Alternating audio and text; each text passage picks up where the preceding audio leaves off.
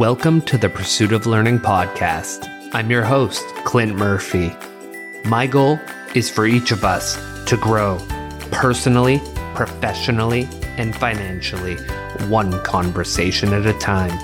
To do that, we will have conversations with subject matter experts across a variety of modalities. My job as your host will be to dig out those golden nuggets of wisdom that will facilitate our growth. Join me on this pursuit. Today, I talked to Brian Sachetta about one of my favorite topics mental health. Brian and I work our way through his first book, Get Out of Your Head, a toolkit for living with and overcoming anxiety. Through COVID, the isolation has amplified our mental health challenges, and I appreciate any tools that help us reduce our stressors. Come along with Brian and I and learn some tools to help you reduce the anxiety you may be feeling in your life. Brian, welcome to the Pursuit of Learning podcast. I would like to start off by asking you what presently interests you and has you super motivated in life? And what are some things you really want to make sure come out today in our conversation for the listeners? Yeah, so a couple things there, right? Well, first of all, thanks for having me, Clint, and it's uh, it's great to meet you. I would say things that get me motivated in life, right? Like I've kind of fallen into this groove now where uh, being an author and working on my second book, the things that get me excited are kind of just having different ideas in my head, trying to distill those down and figure out what a good message is or how to put a message in the right context uh, for my readers, my listeners, that sort of thing. And then kind of segueing into the second question, right? I'm, or related to that is all the, all the information that I put out there, right? I talk about some personal experiences with anxiety, depression, that sort of thing. I talk about different ideas that I have, different learnings I come across, and you know, maybe it's mythology, maybe it's different books or a talk that I listened to or something like that. But the end goal, like why I got into this in the first place, is really, you know, if if I go all the way back, it's like thinking of myself as like a struggling teenager with anxiety, right? And thinking of other folks around the world. They could be teenagers themselves, they could be older. It doesn't really matter, but just seeing myself in those people, right? People struggling in certain situations with mental health, knowing how difficult that is, and just wanting to be able to give some insights to folks and some hope and some help too. And so, Brian, today we'll be talking about Get Out of Your Head, a toolkit for living with and overcoming anxiety. Did you want to share with the listeners what book two that you're working on is about so they can have an idea of what's coming next? Yeah, definitely. So, I am working on a second book right now. It's pretty far along, just trying to get that final, I don't know what you would call it, final polish on the manuscript where I feel really good about it. But so, if we think about you know anxiety and depression are two diseases that are they're they kind of have a commonality with one another, right? Like some people call them comorbid. You know, in in this second book, which I'll I'll get to in a second, uh, there's different research that I touch upon. Some of it showing how like anxious environments, whether it's where we live or work or something like that, like a an environment that constantly produces anxiety within us, can sometimes uh, lead us to depression. And so the interrelatedness of the two two diseases is kind of what has me, uh, you know, centering my brand around uh, both of them and mental health in general as well, right? But so it, it makes a nice segue to be able to say like, hey, you know, I wrote the first book on anxiety and I wrote the second book uh, on depression, and so the second book is basically it's just going to be uh, volume two, so it's going to be Get Out of Your Head volume two. I you know, uh, there's some details that I have, some that I don't. I don't like uh, keeping it a little bit close to the vest, but in in general, yes, volume two, uh, it will be about depression, and you know, it's. I'm definitely. I'm happy with it. I'm proud of it. The thing that you know I go back to mostly right is just wanting to be able to take my message and help people with it, right? And it's it can be difficult, right? Like depression is such a sensitive subject and we all deal with it in different ways. And so I'm just trying to make sure that I find that balance. But, you know, again, just going back to the idea of like wanting to help folks who are struggling, seeing myself and others, uh, that, that continues to be the reason for, you know, pushing the brand forward, writing blog posts, jumping on podcasts, writing the second book, all that sort of stuff. So Absolutely. Thank you for sharing that. And for our listeners, you've probably heard me say in the past, I've been dealing with depression for the last 17 years. So that's something that is near and dear to my heart. Anything that can be done to help people with that. And something, as Brian said, that comes along with that is the occasional bout of anxiety. And your book, Get Out of Your Head, it really resonates because one thing I've heard in the past that I pick up a lot, Brian, with depression and anxiety is is when we're in our head. Depression tends to be in our head, focused a lot on the past. And anxiety is in our head, focused a lot on the future. And a lot of what I read in volume one is dealing with thinking about the future and how to get away from that. So I look forward to diving into that with you uh, today. And what we're going to do so, we mentioned we're going to talk about getting out of your head as a toolkit for living with and overcoming an anxiety. Can you tell our listeners what started you on this journey to dive into anxiety? Yep, definitely. So, this one will probably be a little bit longer of an answer. Feel free to reel me back in if I go off a little bit too far. But sticking with the theme of, right, like seeing myself in others in the sense of like seeing the things that I've struggled with in other people and wanting to help folks with that. If I jump all the way back to the beginning of the story, right, it's like obviously like everybody deals with anxiety some degree or a lot of people do to some degree, right? And I think I dealt with some of it during middle school and things like that, but it really began to rear its ugly head like at the end of high school and then also kind of like culminated or at the very least like really became apparent to me early on in college. And so one of the stories that I tell that's in uh, the first book. It's actually uh, the the very first chapter, uh, or in the very first chapter is so I'm in college. It's probably it's got to be like the the first or second week of college, right?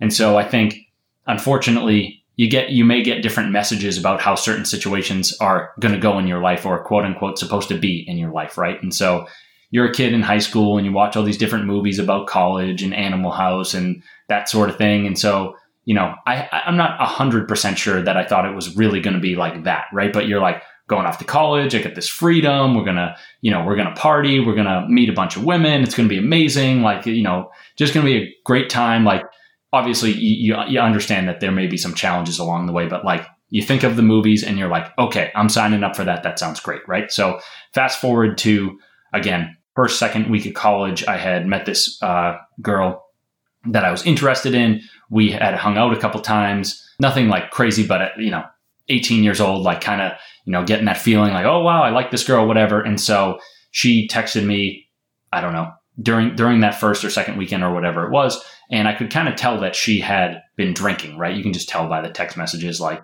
uh, you know, something is a little off here or whatever. But she was like, I'm coming over, and I had not been drinking, so I was sober, and and I knew that like I dealt with what I had called at the time like nervousness, right? I was like, oh, like, you know, if I get my, uh, find myself in like an intimate moment or whatever, like I'm to be nervous. I don't, I don't know how I'm supposed to act in certain situations. I don't know what I'm necessarily supposed to do, right? And so it's kind of this, uh, you can, you can almost hear it right now, right? Me jumping into my head saying like, okay, well, if she comes over, then am, am I supposed to say this? Am I supposed to do that? Whatever it is, right? And so, uh, fast forward um, to the situation, she she comes over, and I am so nervous because like I'm like she's you know on the text messages she's been like uh, aggressive and like uh, I don't know. Again, I don't know how I'm supposed to handle myself, how I'm supposed to handle the situation. She comes over, is like, you know, a little, like just a little too much, right? And sits down next to me, and I am like so nervous. I'm just like, I don't know what to do with myself. I like this girl, yada yada yada.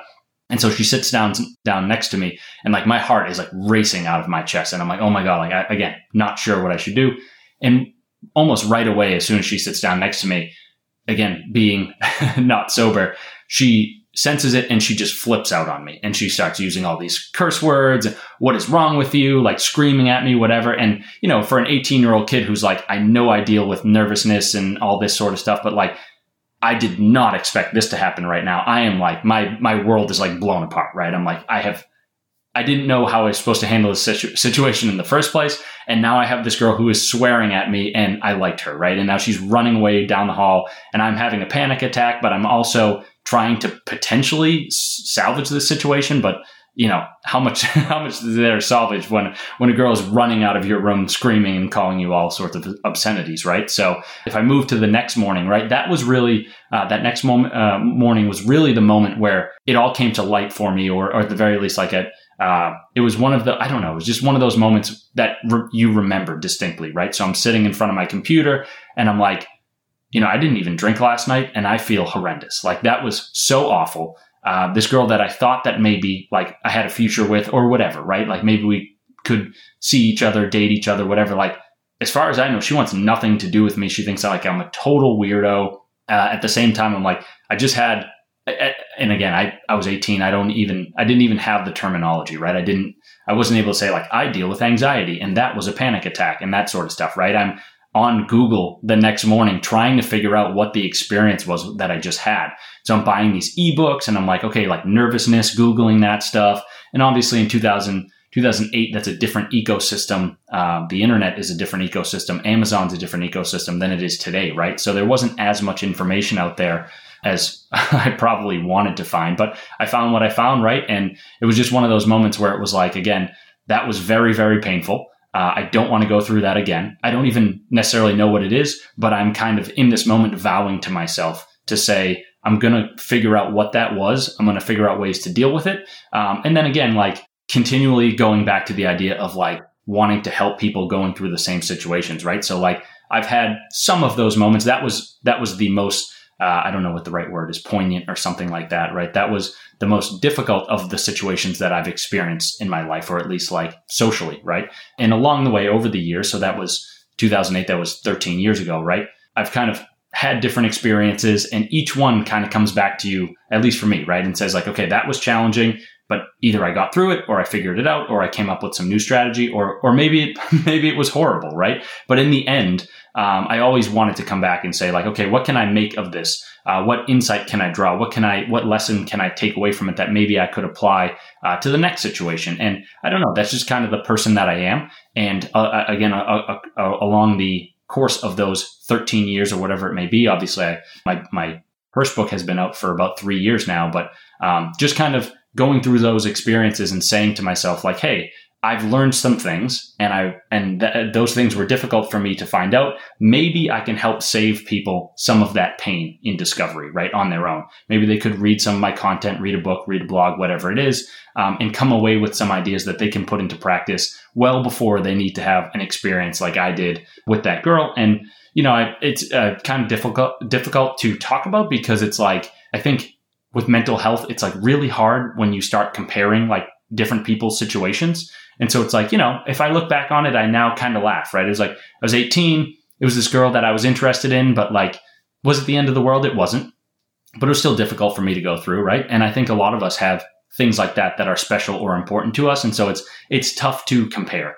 Um, but I guess I will just say that like we kind of know our own evaluations of pain. Um, and whatever that is to someone, uh, I'm not trying to say that mine was more painful than theirs or anything like that, but uh, whatever that pain is to someone, I want to try to uh, help provide them some strategies that maybe could alleviate that or save them, uh, you know, keep them from having to experience such a thing. Thank you for sharing your personal story. Appreciate it. It's always great to hear when something's coming from a place of a of a lived experience um, and, and a vulnerability. It really opens up the conversation, and we'll touch on a lot of what you shared in there. As we first start diving into your writing, something that jumped out at me that you said was that anxiety is just an extension of our innate survival mechanisms.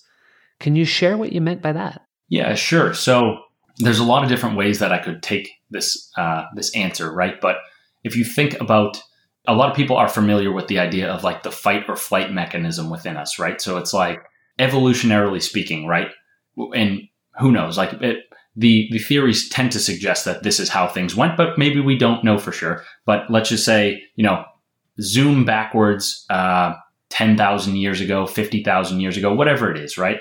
The way that a natural selection works, right, is like you put people or animals or beings or whatever in a specific environment, and the ones that are best adapted to that environment tend to, over time, be the ones that survive, right? So it's like, I don't know, if you're on a planet that's full of water and you don't have gills, uh, probably over time, like you're not going to survive, right? The ones that have gills are going to survive. And so the thought is that over time, like, uh, because the world used to be a lot less safe than it is now, like on a on a day to day basis, right? So like our ancestors used to uh, come across lions and and tigers and and, and things of that nature. I'm not gonna lions and tigers and bears. Oh my! Uh, I had to say, it. but so you know there there used to be a lot of uh, danger uh, throughout the entire world, right? It could have been uh, it could have been animals. It could have been opposing clans. You know, w- there wasn't always the United States, that sort of thing, or whatever. And so the theory is that just like people on a planet full of like full of water uh, who have gills are likely to survive over the over the long term, uh, folks who come into dangerous situations a lot and are able to react to those situations very quickly are going to survive more than the folks that don't. And so the thought is that evolutionarily speaking, like uh, our dangerous environment kind of bred out the folks that weren't able to, you know, react quickly to a lion being in front of them and made it so that folks that could run away from those dangerous situations quickly, they, uh, you know, they, they were able to live longer and pass their genes off, uh, you know, in the gene pool.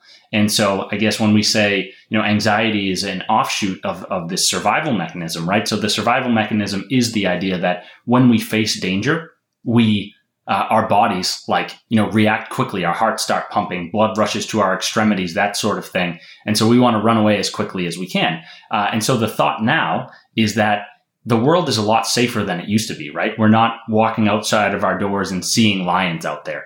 But our brains and our bodies are still conditioned because evolution happens very you know it happens very slowly and over the course of a very long time. And so you know some folks would say that if you look at the structure of the brain, like it hasn't evolved in somewhere between like 30,000 and 100,000 years. And so if you think about like you have the same hardware and yet the environment is completely different. If you if you're like okay, we we have we've bred these folks that are very reactive to danger, right? And then we put them in a situation that or a world that is not quite as dangerous, it's still to see danger uh, in different things in certain places, even when it might not exist, right? And so, uh, one of the things that I actually talk about in the second book, just to, uh, as I was trying uh, to compare like anxiety and depression, is like everything that I just talked about, right? Explains how we can go into a job interview and feel as though like we might die in it, even though you know, if we really were to step back and say to ourselves, like, you know, is this the end of the world if it doesn't go well? You know, reasonably we would say, no, it's it's not the end of the world, right? But our brains are looking, they're hyper vigilant, right? They're they, again, we were sort of bred over the course of a very long uh, period of time to say like, okay, we are the, the how we got here, how we survived is we were vigilant. And so we are our brains are now vigilant, are, are now still vigilant, even if that danger doesn't exist at every place, every turn in our environment. And so again, it's just kind of like we are bred to see fear and to see danger in certain places when maybe it exists, maybe it doesn't, or maybe we've kind of adapted what that danger is, right? Maybe it's relative in the sense that, you know, our, our, our spectrum of like, this is dangerous and this is not dangerous becomes like our lived experiences. So maybe the most dangerous thing we face is driving uh, on a highway or something like that, right? Getting on a plane. And so uh, that's all we know. And so that's what we've trained ourselves to use our, our hardware for, right? If that, if that makes sense. Yeah, it does. It's almost, it makes me, you know, picture a bit of a hardwired radar system that's always scanning our environment looking for danger. And one of the things I've heard over time is that physiologically, we have a hard time actually recognizing the difference between a true physical threat and a thought physical threat. So sometimes if we're thinking something, the reaction we have can be as if that was real. And we can't tell the difference between a thought and a real physical sensation.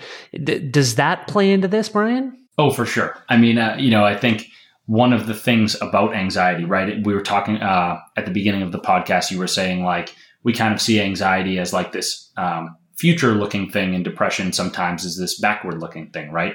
And so it's like if you think about what we get fearful of, what we get anxious of. So kind of going back to the evolution thing, right? So if we look at the hard definitions of fear and anxiety, and you know, I I would like to think it's a little more nuanced than this, or I use both terms interchangeably. Like I'm not very dogmatic about it or whatever it is, but like by the book, technically fear is like I am in front of a bear. I am very scared because that thing is here right now. Anxiety is I am worrying that I may face a bear, a bear in the future. And because I may face a bear in the future, I am now scared right now. And so it's like fear is present day danger, worry, the thoughts associated with it, the physiological response associated with it. Anxiety is the the future looking one. And so, you know, when you said the, the original question was something around like, you know, the, the thoughts, right, versus necessary like uh, a real threat versus a thought. A real threat obviously can most most certainly trigger us because that's what the system, the the fight or flight system was designed for. But in terms of like what is anxiety, it's very much that just like thinking about things and not necessarily having there be a true physical threat in front of us right now. Like that is so much of the experience. Thank you for that. For sure. The so one of the things that important in you covered it a bit there, so you may not need to expand on it too much, but the to be able to fight anxiety, we first have to know what it is and can you share with us what it what it is that you believe in your definition? We've talked a bit about fear, the synergy between fight or flight, and you also mention in the book the concept of looping thoughts. Can you expand on that? Yeah, definitely. So I think there's just so much uh, like in the mental health realm, there is so much of a theme around cyclical thinking, cyclical experiences. And so uh, when I refer to looping thinking in the book, it's basically like the idea that, so number one, right, it's that we, uh, something triggers us, like uh, we think about the fact that we have uh, an exam coming up next week and we're worried about it because it's an important exam to us, right? And so that becomes our trigger. And then we get inside of our heads, we start to think about like maybe uh, the trigger reacts, uh, uh, excuse me, leads to a, some sort of physiological reaction. And so that gets us going. Either way, there is some, you know, some combination of triggers, some trigger that gets us inside our heads and gets us to start thinking. Uh, in other words, worrying, right? And so what often happens is when we start to worry, we create or we intensify some of the reactions that are going on in our bodies. You know, maybe our heart was racing before, but now it's racing faster. Uh, maybe we were feeling bad before, now we're feeling a lot worse. And so looping thinking is basically like going in, looking at a fear that we have and kind of thinking that we can solve it.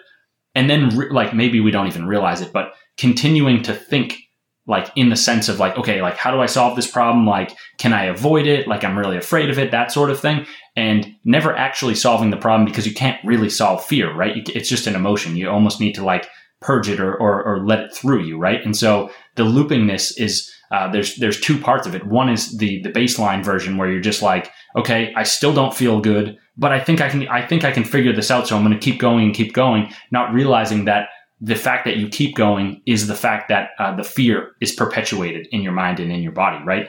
And then the the second part of looping thinking is something that I talk about in the book called recursive anxiety. Is essentially you have you may have one thing that you get fearful of originally, right? That that triggers your looping thinking. So you say, uh, you know, just to use that uh, analogy or the example that I I gave a second ago was basically, you know, I have this important exam. I'm afraid of it, so let me get it like let me think about this like okay i got to picture myself in the situation like in the exam room like not being afraid or whatever and then the next thing you know it's like and this a lot of this happens subconsciously right? But you're you know you're going through the thoughts in your head and you're like okay uh, i'm i'm at the desk and i'm not afraid and i'm not anxious and then the next thing you know you're like oh but i still don't feel good so maybe i am anxious and you know the again the thoughts continue the loop continues. And then where we get into the second level of looping thinking or maybe uh, again what i would call recursive anxiety is that we we move from the first event or the first trigger into something else. And so we say like we we eventually in our loop we think to ourselves like i can, i haven't yet figured this out. And because i haven't figured this out like I'm a loser or I'm incompetent or whatever it is, right? And then that leads us to another set of worries and worse feelings and worse psych- uh, physiological reactions and things of that nature. It's very hard to stop that thought process without like uh, it's it's hard to solve that thought process or, or answer it or like stop it through thinking, right? Uh, I forget what the three bullet points are in the book specifically, but I basically say like the only way out of that is to one, like methodically put it down, two, get distracted uh, by something else that we're doing, or like three, go to sleep or something like that, right? And so one of the most important and difficult things with anxiety is being able to be mindful enough to say to yourself, like, oh, I'm aware that I have entered this pattern of looping thinking, and I know that I can't get out of it with thought alone. I know that I need to get up, shake my body out, go for a run, go for a walk, listen to music, distract myself from this fear because it's, you know, some people will say like the only way, uh, what, what's the, um, trying to think of the quote. It's like the only way through the, uh, the only way, uh, past the problem is through it or whatever. I would say that is very much not the case with anxiety, right? Sometimes, sometimes it's helpful to, you know, gradually expose yourself to your fears. A lot of the times it's it's uh it's much more helpful to say like I'm going to put this down, I'm going to go do something else and then, you know, maybe a couple minutes later we realize the thoughts are gone, the fear is gone and we feel maybe not like way better, but certainly better than we did when we were in our heads, right? Yeah, effectively you can't outthink your thinking. And and as you go, Brian, it sounds like you're almost, you know, when you think of depression, you slowly are in a tornado sinking lower and lower. Whereas with anxiety, it seems like a hurricane and you're just spinning and spinning bigger and bigger and more and more. And once it gets going to a certain speed, unless you get out of the funnel, you can't escape it. Is that a metaphor that ties a little to what you're saying. Yeah, I'm I'm almost laughing over here, and not, not like you know, not not at you by any means. It's uh, more. There's a very core theme around book two. Uh, it is the the theme of the book, and it is very much what you just talked about. Oh wow, perfect! I love it. It's not the uh, it's not the first time we've had that on the Pursuit of Learning podcast, where we start predicting book two based on a great book one. So uh, love hearing that. Thank you. So let's dive into the three tenets of anxiety, with the first one being that all anxiety is rooted in uncertainty. Can you tell us more? Yeah, absolutely. So, I mean, if you think about, we go back to that model of fear is like I'm in front of a bear and my body is trying, like I'm afraid of what this means right now. Anxiety is I'm afraid of being in front of a bear. And so, like, I'm mentally preparing with what that's going to be like. And I'm uh, just, again, worrying that it's going to happen. Right. And so if you think about like both of those situations, if we extract, there's obviously a lot going on there. Right. But one of the key themes or core themes across both of them is not knowing what the outcome is. So I'm in front of a bear right now. Is this thing going to eat me? Am I going to survive? I'm not really sure. The same thing kind of goes for the second situation, right?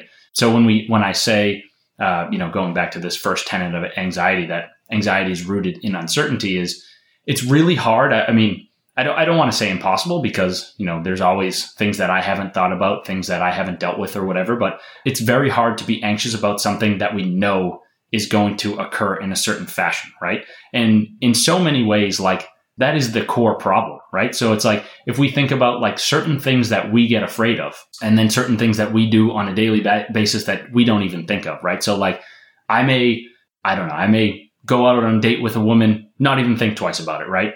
A friend of mine may be afraid of that. Turn the tables. I may I may be afraid every time that I step into a vehicle because I'm, you know, I don't, I'm not confident in my driving or I'm not confident in other people's driving. And I'm worried what's going to happen when I get on the roads. Whereas that same friend who may be afraid to go on a date with a woman uh, is not at all afraid of stepping into a vehicle. And if you, again, there's a lot of things happening in both, in all of those situations. But if you step back you know, we maybe you could say like, oh, well, well, this person is confident in this situation and this person is not confident or whatever, right? But if we continue to distill down and distill down, I think what we would probably see is that like you could say, okay, Brian is certain that a specific outcome is going to happen in this situation. Uh, his friend is certain that a specific outcome is going to happen in that situation, right? And so if we know or we're very confident that a specific outcome I'm kind of repeating myself, but uh, a, a, specific outcome is is going to arise from a specific happening, then there's very little to be afraid of, right? Because when we're afraid, it's like the the nature of fear is the fact that I don't know what's going to happen, and so uh, kind of you know I, I, the reason why I use that example is just that it's funny where like there are like sometimes anxious folks get anxious about everything, but sometimes uh, they only get anxious about specific things, right? And so if you uh, if you kind of boil it down, it's like it's not. It might not necessarily be like a uh, a personality trait or something like that, right? It might be a specific skill that they are unsure of, right? So you may say, uh, "I am uncertain in my ability to go to a job interview, perform successfully, and and get a job offer, whatever it may be, right? So, the, uh, giving a lot of different examples, but at the end of the day, it's basically like if you knew how something was going to occur, uh, you wouldn't think about it, you wouldn't worry about it, you wouldn't fear it, right? You'd just be like, hey, you know, when I get on that plane tomorrow, it's landing in California. Don't have to think twice about it. But if there's a bear in front of me, oh God, I have to think about that one. So, and it almost sounds like there's a bit of subconscious conditioning as well, right? Why would I be anxious or fearful about driving and you about a bear even when you live in the city. What do you think it is that forms a bit of that conditioning into us? It's a good question. I mean, you know, uh, just you think about an introductory psychology class, right? Like the concept of nature versus nurture. So, like, if we think about the nature side, that kind of goes back to the, the part of the conversation where, you know, I was talking about evolutionary psychology and the fight or flight system and the fact that Again, you know, if, if you're on a planet full of water, then the people with the gills tend to live longer. Um, so the the nature side of us, right? It's possible that we have been bred or born or whatever it is to uh, innately have this overreactive nervous system. So that that that could be one part of the conditioning. Um, the other part is, you know, kind of the more traditional thought around like quote unquote conditioning, and that uh, that would be nurture, right? So that could be the people that we hung out with at any age. That could be the lessons we learned in specific experiences. That could be the thoughts that we put through our minds, the the patterns that we developed as kids. And it's so hard really to, you know, make generalized statements around specific things uh, in the quote unquote uh, nurture category, right? Because everybody has different experiences, everybody has different upbringings and backgrounds and things of that nature. So it's very hard for me to like, you know, sit here and say like, okay, this specific thing happened to Brian, this specific thing ha- happened to Clint. But you know, I think one thing that's important, or one sorry, one thing that I that I could point at, right, is like, you know, I've I've used different examples, some of them accurate, some of them maybe less accurate, whatever, right? But so I, I started the conversation talking about uh, you know that experience I had in college with that woman who ran away from me, right? And it's like I felt like if, if I'm using this analogy of nurture versus nature in my own life, I would say I've always you know, maybe maybe there were things that my deep past that I don't remember that caused me to, you know, be nurtured in an anxious way. I'm not sure, but my get my my own guess, and this is the best I can do, is basically that I don't know. I was just born have uh, the tendencies or whatever you may call it, like a, a semi anxious person, and then having that hardware or whatever we want to call it, having some of those tendencies, uh, that then is a filter through which you see the world and you live in the world, right? So it's like if I am afraid of, if, if by nature, uh, I am afraid of, you know, interacting with uh, somebody that I like or something like that, then that's going to play out in some of my experiences. And then that's so my, basically my nature is going to, is going to nurture uh, or is going to affect my quote unquote nurture in the sense that like because I'm anxious to begin with, I show up to these experiences where I'm anxious. Maybe I have outcomes from those situations that are based on me acting in a specific fashion, being scared or whatever it is. And so sometimes you get this cyclical again um, pattern of like you know who you are determines or influences some of the experience you, you have, which reinforce who you feel like you are, which reinforce or, or lead to some similar situation. So it's it's difficult to say for sure. But I don't know. Did that did that that answer the question, or did did I go on too much of a tangent? Yeah, no, no, it definitely ties in, and and it even, you know, when you when you talk about nature, something we're learning more about now is this concept of intergenerational trauma. In the fact that we can pass trauma on to our offspring. So it may not even have been something that you experienced, but perhaps your parents experienced an issue and now you're anxious about something that you were born with that was their lived experience and you know it's not something i i know super deeply. It's something i definitely want to do more learning and reading on as uh, i move forward in life. And uh, reminds me i was just doing a quick peek at i don't know if you'd ever heard about the crow study where someone wore a richard nixon mask and, and did something with crows. And the crows communicated to each other that if they saw a person with that Richard Nixon mask, that they should avoid them, right? And if I recall correctly, even generation or two later, uh, when the people put the mask on, they knew to avoid that person. So they had effectively passed down to the next generation to avoid uh, that person. And maybe, you know, uh, thinking of that person would give them anxiety, and maybe somehow, in the bird way, they pass that down to their offspring. So, you know, to to think that we can't do the same would be, uh, I don't know why we couldn't.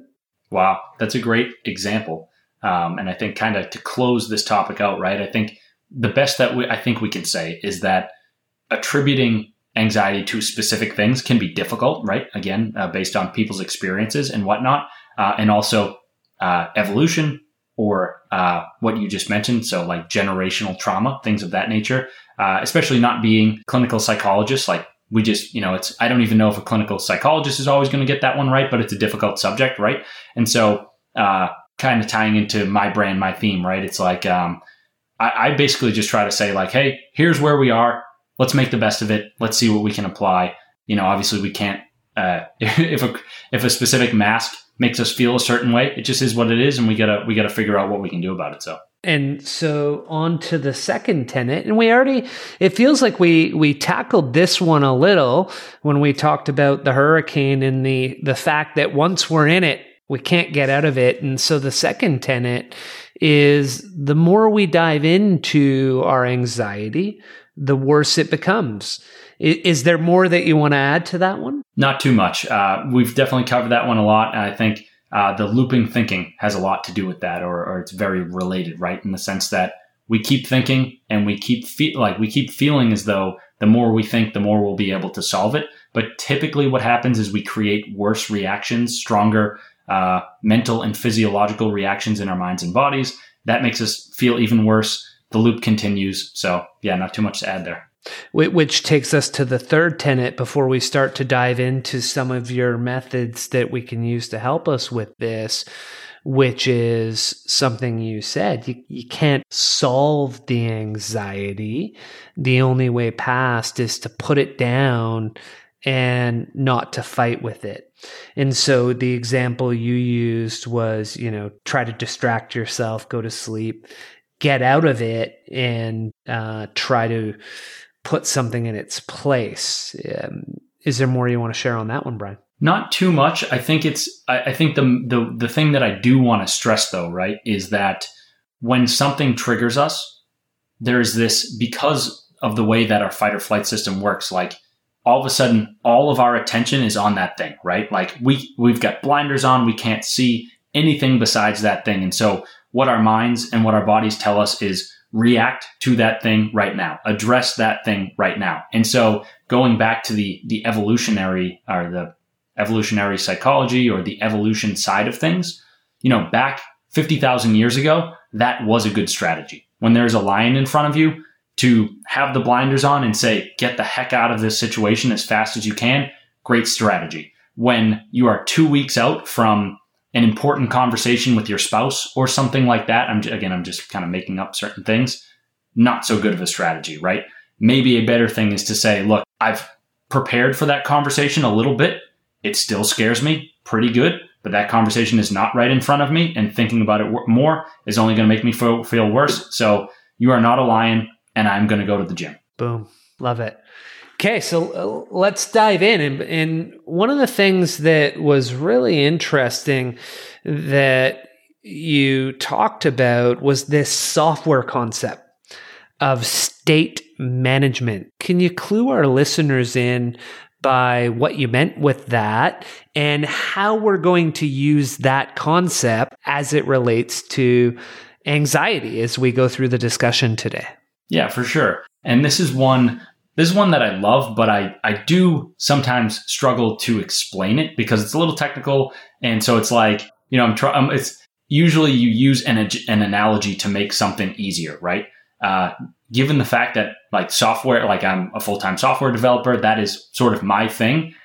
I'm just like, that's how I know how to make sense of things, right? But maybe it's possible that uh, this analogy, I'm trying to teach two things at once. I'm trying to teach the analogy and the the thing that it represents as well. Uh, so who knows? But I think it can make sense in the end if I if I talk about it right. So uh, I guess I'll I'll I'll have you kind of keep me on a short leash or uh, ask questions if it doesn't make sense, right? And so using my experiences as a software developer, I, I like it's just like doing personal reflection and whatnot. Uh, over the course of my career, I started to see some of the connections between like the human mind and a computer system, or the way that a computer works and the way that anxiety works, or our thoughts work. And so, just uh, again, it's like just something that I came up with. It's not necessarily the best way to talk about it or the right way to talk about it or whatever, but just a way that I helped uh, myself make sense of some of my experiences. And then I don't know, in, in the end, kind of became a quote unquote trademark of mine or something like that, right? And so if we talk about what state management is and what a state machine is, so basically in the computing world, when we want to represent something, uh, let's say a real world physical object, when we want to represent that in a computer program or in computer code, uh, a lot of the time what we're going to do is we're going to create a model, uh, and that model is going to have different states. So, uh, an example that I give, I think the one that I give in the book is if we wanted to model a, a laptop computer, the laptop, just like just as humans can go into different states, right? Uh, the laptop could be in the turned on state. It could be on, in the out of battery state. It could be on in the powered off state in the sense that there could be battery, but maybe the person shut it off. And so in computer science, when we're trying to model real world, uh, real world objects, what we're going to do is we're going to list out what all those states are. And then we're going to build a map that basically says, this is how you get from state A to state B or state B to state A or whatever it is, right? And then this is how that object acts or performs in each of those different states. So uh, an example would be um, if the ba- if a computer is out of battery and you press the power button, nothing is going to happen because it's out of juice and so it can't boot back up, right? But if the computer is on and you hit the power button, it's going to shut off. So it's going to act depending on the state that it's in, it's going to act in different fashions. And then I guess another thing would be like, you know, the idea of moving to or from a specific state. So going along with that is if I have my laptop computer and I uh, I have it powered on right now, so I'm in the you know the powered on state. If I hit the power button, it's not only going to shut the computer off, it's then going to move it to the turned off state or the powered down state or whatever it is, right? So, uh, does that high level idea or concept make sense? Yeah, what what what it got me picturing, and it, it were you know for someone who may not be into computers, but may have done a little bit of philosophy, or may have used my one of my favorite things in the world, Microsoft Excel. It sounded a lot like a an if then or an if else statement. So if this, then that, else this, right? And and so the the ability to move between conditions, if you will. That's exactly what it is. Yep. And it, it's funny just because you know if you look under the hood of some of these software programs that are uh, modeled by state machines, you will see a lot of if else statements. So if that makes sense, then I'll uh, continue with the analogy. Yeah, keep going. I love it. Cool. So we have that idea, right? The idea that in the computing world, we can model things uh, based on the states that they can get into and out of and how they can uh, move from each state, that sort of thing. I basically use that as a concept to say that humans, we also have different states that we can get into and out of, right? So there is an anxious state, there is a depressed state, uh, there is a joyous state, there is a sad state, all all different sorts of. I mean, a lot of them are emotions, right? But also like uh, you could say this person is asleep. They are in the sleeping state or whatever it is, right? So I try to use the general concept that I, I talked about in the software world and apply it to um, our own life to say that th- just like the software uh, analogy, we go into and out of different states, and there are specific actions that we can take to get us from one state to another. And we also act in different fashions dependent upon the state in which we find ourselves. I guess an example would be if we are anxious, we feel a specific way, we think a certain way, right? We may think negatively, we may think in a looping fashion. Uh, we may be less likely to engage in pursuits with our friends or something like that. And so basically like what we can do is, and it's, it's a little abstract. I'll definitely say that, but uh, we can start to create our own maps. We can start to create what, uh, what I call our, the, the programming concept is a state machine, right? So we can say, these are all the states that I get into and out of on a semi regular basis. This is how I act in each of those states. And these are some of the things that I can do to get myself to or from a specific state. And once we have that map, the most important thing is awareness, right? So state management is basically taking that map, utilizing it to our advantage to say, Hey, I now realize that I am in state A. I'm in a depressed state. And I had written down these, these specific things that I can do to feel a little bit better, to maybe move to a different state, a different mindset, or whatever it is. So when we zoom out and we say, I have the mindfulness right now, or the awareness that I am in that state, then we can just look at our map and we can say, I know where I am. I know where I want to be. This is what I, these are some of the things that I can do uh, to move from one of those states to the other. And that idea of having the awareness and then taking the action, that is state management. So actively managing our state based on where we know we are and where we want to be. So some important things I, I heard there, and I'll try to summarize and, and correct where I'm I'm going off, is super important that we have the self awareness to recognize what state we're in at any given point in time. And a second one is something that can really set us up with value is if we have a bit of that pattern recognition because then we may be able to say, hmm, this state I label anxiety. And I notice that if this happens, I get anxious. If that happens, I don't. And so we're really trying to recognize the things that both bring us to a state of anxiety and two, those things that bring us out of a state of anxiety. So those are some of the, as you said, those are going to be some of the ways that we um, use our state machine to take us to the state we want to be in. Exactly. And I think it's funny because uh, you had said pattern recognition, right?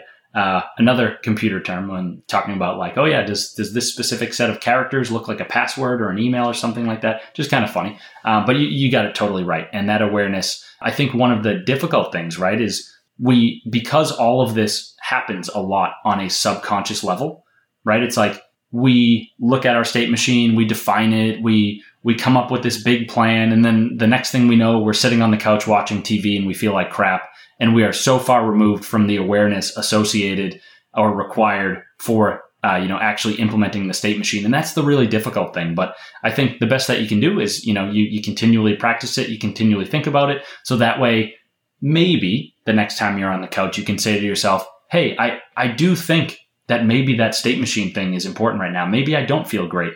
Maybe i should go and pick it back up and try to get myself to a different state. Again it, uh, because all this happens on a subconscious level, that's not always the easiest thing to do. But we just practice, we try, and hopefully we get a little bit better and we can apply it the next time. So it's, um, I don't know, we just do the best we can. Yeah, I chuckled at that one, and it brings up something I say to myself periodically. Knowing what to do and doing it are two very different things. So that brings us to step one, which is beautiful, and it's a it's a tenet of of a lot of mindfulness, meditation, areas they're known to calm you down. And so the first one you have is breathe. Can you take us through that, Brian? Yeah, sure. So just to frame this in the right uh, right way for listeners, so the the first half of the, of my book, Get Out of Your Head, uh, are cent- is centered around this framework that I developed called the ten steps to getting out of your head. Um, they're not rocket science by any means, but they are the 10 things that I like to do uh, when I find myself in an acutely anxious situation where I find myself fearful. Um, and I want to try to walk back some of that fear, right? Because I think a lot of the times the initial reaction, uh, as we were saying, right, is to say, okay, our bodies force us into this state where we're like, we get the blinders on, we're very afraid, feels like there's a lion in front of us and we need to attack it or we need to deal with it right now, right? Having these 10 steps, at least for me and some of my readers too, uh, we feel as though it helps us kind of get back uh, to groundedness and say, like, okay, here I am. I'm in an anxious situation. Let me remind myself that there's not a lion in front of me and I have these tactics that I can leverage uh, to maybe walk some of this fear back. So, uh, going into that first step, which is to breathe uh, you talked about it and basically said, you know, how it's a, a tenet of, of so many different teachings and, uh, you know, kind of going back to the idea that these, these 10 topics, not necessarily rocket science and, uh, most of them, like, you know, it's, they've been around for a long time, right? Just kind of things that I figured worked, I learned over the years worked for me. But, uh, I guess when we talk about breathing, right? So we've talked about evolutionary psychology, we've talked about physiology, all those sorts of things, right? The fight or flight system. So when we get into an anxious state or when we are fearful or when we have a panic attack, something like that. Uh, so we have the autonomic nervous system, which is basically the part of our nervous system that we cannot control, right? And so some of that is the way that our heart beats. Some of that is the way that our, our blood courses through our veins or something like that, right? And so the autonomic, excuse me, the autonomic nervous system kind of a mouthful there. Uh, it has a few different parts. Uh, the two that we want to focus on are uh, so the the fight or flight system, which is the uh, the sympathetic nervous system, uh, and then there is kind of the, the the opposite of that, which is there's two two names for well three, but two kind of um, easier names to remember, which are the uh, feed and breed system or di- you know feed and breed. I don't. We'll just call it the feed and breed system, or the rest and digest system. Uh, and so we've got fight or flight, we've got rest and digest. And so uh, again, to put kind of the, I didn't, I actually didn't say the second one's scientific name, but we so we've got fight or flight, which is equal to uh, sympathetic nervous system, and then we've got uh, rest and digest or feed and breed, which is the parasympathetic nervous system. And so what happens is when we find ourselves in an anxious situation, the first one, the the fight or flight system, ramps into high gear. So this is the thing that's responsible for, you know, making us breathe a little bit more shallow, uh, having our hearts race uh, really loudly, strongly, quickly, whatever it is, uh, sending blood through to our extremities. The idea, again, going back to evolutionary psychology, is basically our bodies have been trained, our brains have been trained to say, I've identified a very scary thing or a very uh, dangerous or harmful thing that's in front of me. I do not have the time to think about whether or not this is a threat because if I stop to think, it could kill me, right? So I'm going to assume that that's a lion. I'm going to send out all the warning signals within the body and I'm out of here, right? So what ha- well, again, kind of going back, I keep mentioning this, but basically when we find ourselves in an anxious moment or when we're fearful, that system is, is ramped all the way up. And so what we need to do is we need to somehow activate the other system. I, I, I kind of think of it as like a little bit of a triangle or a mountain or something like that, right? So it's like we're all the way when we're fearful, we're all the way up. I don't know the the sympathetic nervous system mountain, whatever we want to call it. We need to get ourselves back uh, to uh, to groundedness, to sea level, ground level, whatever it is. And so, one of the ways that we activate the parasympathetic nervous system, the the feed and breed system, is to breathe out uh, and pretty deeply. And so, when folks say, uh, "Okay, you just need to breathe," uh, obviously that's very helpful to be able to like focus and say like look you know you're hyperventilating you're not putting any air into your lungs that sort of thing. That is helpful in and of itself. But i think the most helpful thing or even more helpful uh, is to remember that in order to activate that part of our nervous system that's going to help us calm down we need long and full exhales and so you know by nature it's like if we're telling ourselves to breathe then we are probably getting some of that exhale but in order to really get it right, to make sure that we are totally bringing ourselves back toward calm, and maybe that could that could take a minute or something like that, right? It might not necessarily happen at the at the drop of a dime, but um, the idea behind this first step in saying like, hey, remember to breathe, right, is to do deep breaths in and then deep breaths out.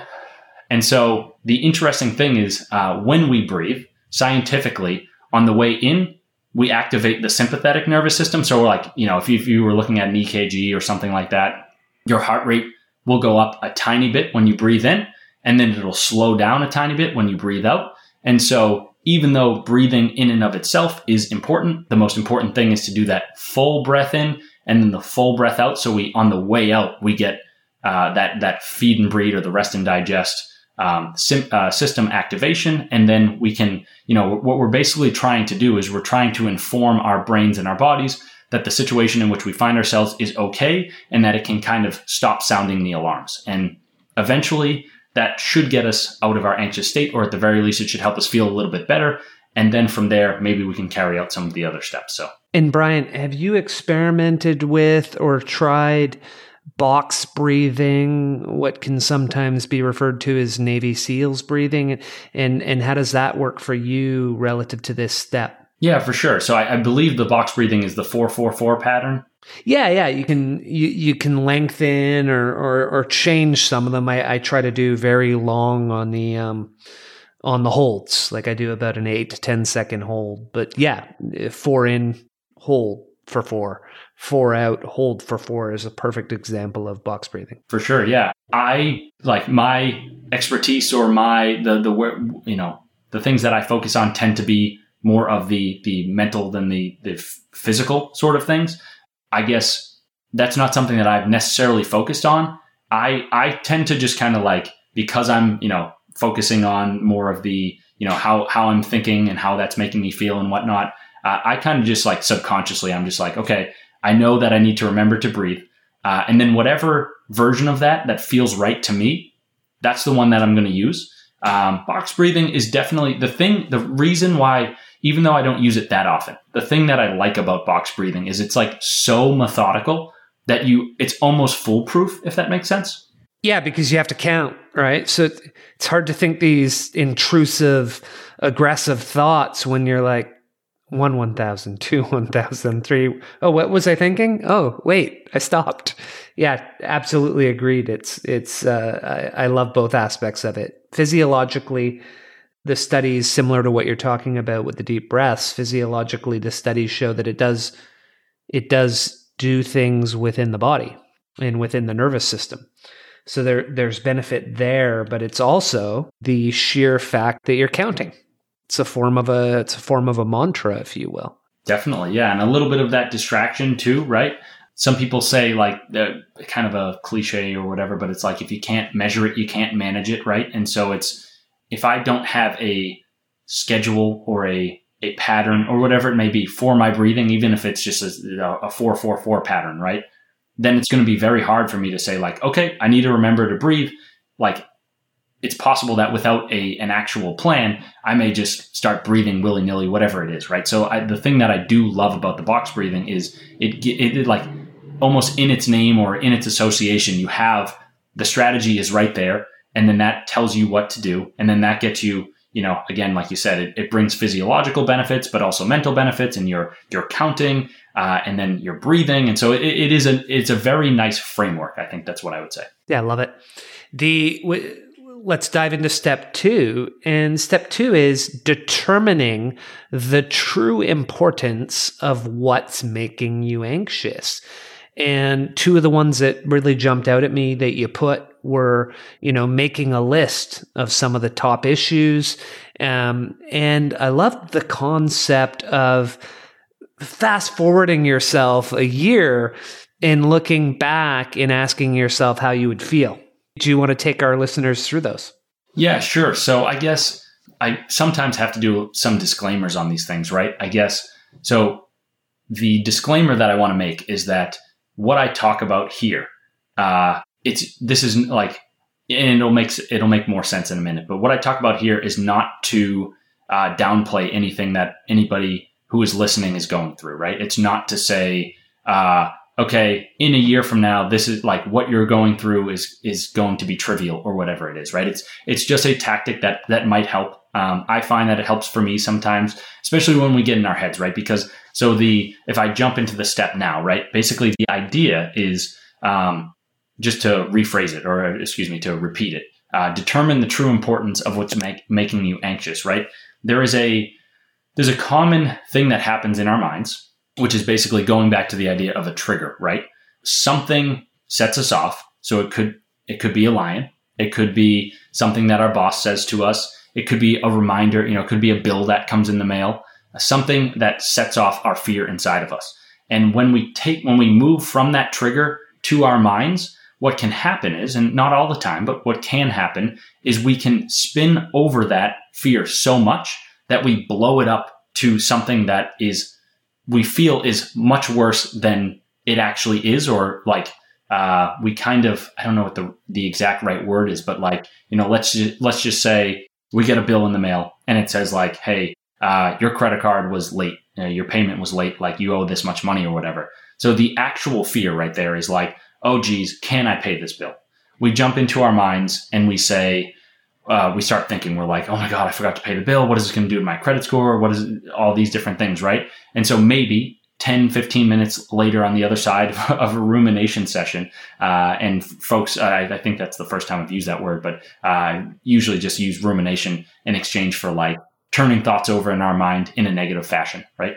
On the other side of those 15 minutes, we may have thought, we may have gone over these thought patterns that have blown the original fear not I don't want to say out of proportion, but we have we have uh, magnified it or magnified it or expanded it larger than it actually is, right? So what's going on in our minds may be, oh my god, I'm not going to be able to pay any of my bills. Oh my god, I'm going to be out on the street. I'm going to lose my house. Yada yada yada, right?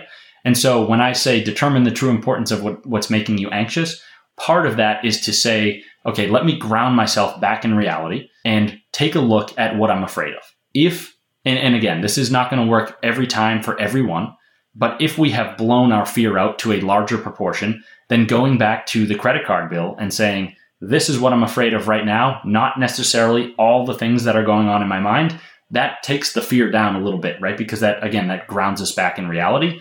The second part, which you alluded to, is basically, and it's, it's obviously related, but it's also, I think it sometimes works better um, in certain situations than others. So how I used it in the book was, you know, the framework was basically like, and it's it's funny because you know there's different themes that you can pull out of it or recurring themes or whatever it is, right? And so how I developed these steps was actually um, I had been you know talking to this girl and she went on a long long vacation and based on some of the things that have happened in my life previously, where like I've had panic attacks on dates with women and how that has affected me and whatnot, I basically had two months uh, while this woman was away to think about how everything could go wrong, right? And so I'm at work, I'm on a boring project, and when I didn't have anything to do at the office, it was like I would return to the anxiety and I'd be like, I really want this to work out, but like, what if this happens or what if that happens or whatever? And so when you said, you know, zoom out a year and think about what the ramific- ramifications could be, what I had, what had gone on in my mind was like, I had taken a situation where it was like, I really like this girl and I hope that it works out and I'm worried that it doesn't to going into my head and playing out all these stories and convincing myself that if it didn't work out, like I would be devastated, right? And uh, going back to the things that you said in the sense of like zoom, uh, fast forward a year, right? What I what I said to myself in that moment was like, okay, look, in one year, or let's say when she comes back and it doesn't work out, or whatever it may be, if it doesn't work out, yeah, it's it's going to hurt, and it could hurt for a few months or something like that. But if I zoom forward one full year, if I zoom forward five full years, am I really still going to be thinking about this situation? Am I real, really still going to be, you know, devastated that it didn't work out or whatever? And again, this is not to say to folks like everything that you're experiencing, like all your difficulties, like are trivial in the long run or whatever it is. That's definitely not it. Uh, it's just a strategy of potentially reframing some of the things that are going on in your mind and being able to say to yourself, okay, maybe maybe I have taken this thing that I am afraid of and I have blown it a little bit out of proportion. And I'm trying to get back to exactly what reality is and how that may play out in one year, five years, or whatever, if that makes sense. And, and hopefully, in reframing it and seeing it in a different light, then maybe uh, we can say to ourselves, okay, like again, this thing could still be scary, but maybe it's not five years scary. Maybe it's one month scary or something like that. Yeah, I'll, I'll dive in and, and, share something on this one, a little bit of a digression, because I think it's it, even as you talk about it, what really jumps out at me is something that was absolutely life changing for me, Brian, which was the learning cognitive behavioral therapy in a book I read probably when I was about 34. And up until then, I really lived a lot in my head. And to your concept, get out of your head, I was, you know, always telling myself stories. Oh, Brian said this, Ted said that, Jane said this, and this is what they meant. And, you know, ascribing my patterns of thinking onto other people. And and the concept uh, that you shared of making a list right? Often one of the one of the things that was life changing was the concept of thought auditing so i think something i start to tell myself a story and i say whoa pause monkey mind let's write down that story and then let's write five to ten alternative logic based stories on the other side of the page now let's look at both sides and say which one's probably more likely. Did my wife tell me to load the dishwasher because she thinks I'm lazy? Or because she's tired and she cooked dinner and it would be the right, fair thing to do for me to clean, right? So, um, totally agree not to trivialize how we're thinking because sometimes those stories may be real. And, and at the same time, often, often we tell ourselves stories that aren't real and I've I've never I've never you know I've talked about it with a few guests. I've never met someone whose monkey mind is a friendly, uh, cheery, pump you up type monkey mind. So, um, and when I do, I'm I'm really probably going to like spending time with that person. so that brings us, and and you talked a little bit about step three when you were talking about step two, which was evaluate the potential outcomes and reconnect to the ones you want. Because part of what you say there is that focusing on what you want is what will allow you to get it, which sounds like a very powerful self motivation technique. Can you dive into that for us, Brian? Yeah, sure. And it's funny because you alluded to it. Uh, I, I, think there's actually like a sentence in the book that says like steps two and three are like very closely related. Step two is more of the long term looking at kind of rationally looking at our fears. Step three is a little bit more in the moment, short term, right? And so the analogy that I, well, I, I, don't know how many analogies I want to give from the book. I got to give people something to read, right? Um, but so, so I'll skip the analogy that's in the book. I'll use a different one, right? And so let's say we're going on a job interview. This is a topic that I talk about a lot. If we're going on a job interview, let's say it's one that it's with a company that we really want to work for. It's our we could even say it's our dream job, right? Now to an anxious mind, when we think about that, the first thought is like, "Oh crap," right? It's not necessarily like, "Hey, this is amazing. I got a I got an interview with my dream company," right? It's more like, "What could go wrong?" And so in our minds, because let's say, uh, and I'm, I'm speaking for myself, but also for some listeners, right? It's like because we are anxious people, we tend to see maybe some of the worst things, maybe some of um, the the worst potential outcomes, or whatever it is.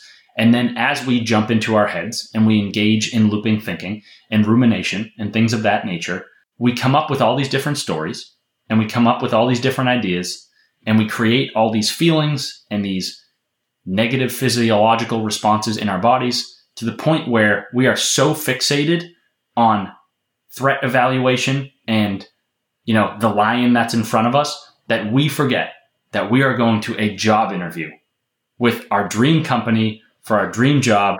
And guess what? We could maybe even get that job.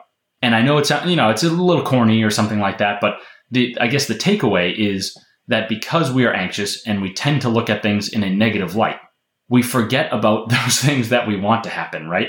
And so all of a sudden it's like we're so darn anxious and we feel as though we're going to this situation where nothing good can happen. It's like, I'm going, I could have a panic attack. These people could laugh me out of the building, whatever it might be. This is going to be awful. I am dreading it. I am so nervous. I am so worried. And again, this doesn't work for everyone and it's not going to work all the time, but sometimes it's helpful to say, Hey, maybe I won't get the job, maybe I won't, but I actually could. Let me try to think about that, right? Like, let me just settle on that for a second and say, hey, I got the job, right? It's again, cliche, simple, whatever, because it's like, yes, of course we want to focus on positive thoughts and we want to see ourselves uh, with the outcomes that we desire and things of that nature. The reason why I think it's actually helpful is because our mind, again, you know, you were talking about the, the monkey mind and whatnot. Like so many of our minds are tinged toward negativity and, you know, different topic I could, I could go down, but I'll just kind of leave it at this is, you know, we, our brains have a neg- negativity bias because uh, they want to see lions in front of them. Uh, because when they do see those lions, even if they're not actually lions, but they escape them, they survived, right? And being able to ensure our survival is what the fight or flight system is all about. And so I know I'm rambling, rambling a little bit on this one, but uh, you know, kind of reversing that negativity bias in a specific situation and saying, hey, yes, I, I might not get the job, or I may have a panic attack in the office, or this may happen, but I could get the job, and I'm going to try my best to focus on that. Or at the very least, I'm going to remember that I want the job, and I'm not going to think about this situation before I go into it. And for the listeners, the actual analogy that Brian uses in the book on this one is phenomenal.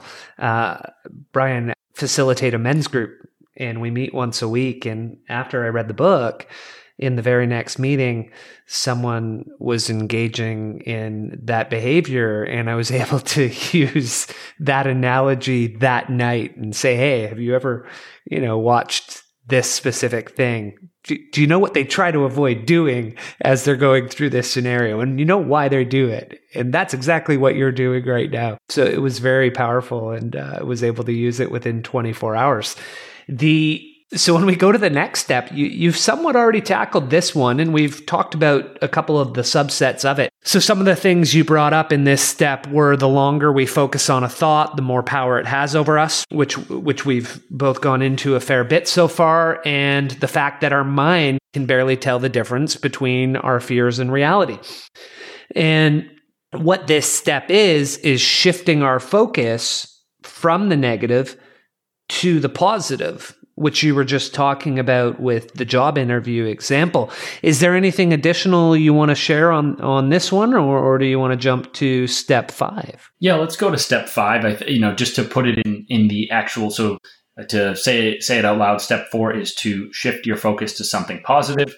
As you mentioned, Clint, we we did cover this one a little bit already, so I, I think we can jump to five. But there's a lot of overlap in these steps, right? And a lot of the philosophy behind anxiety and dealing with it and mental health and whatnot. So we are going to cover some of these indirectly, but I think that's okay. Yeah, and they, one of the things I love is when when you pair some of these things up with each other, their ability to help resolve the situations you're facing are very powerful and very beneficial. And um, your your next one is one that I've really learned to love, which is recite a powerful mantra, and you know Brian, can you take us through that? And as well, I love your one of the personal ones you tend to use breathe, focus, outcome.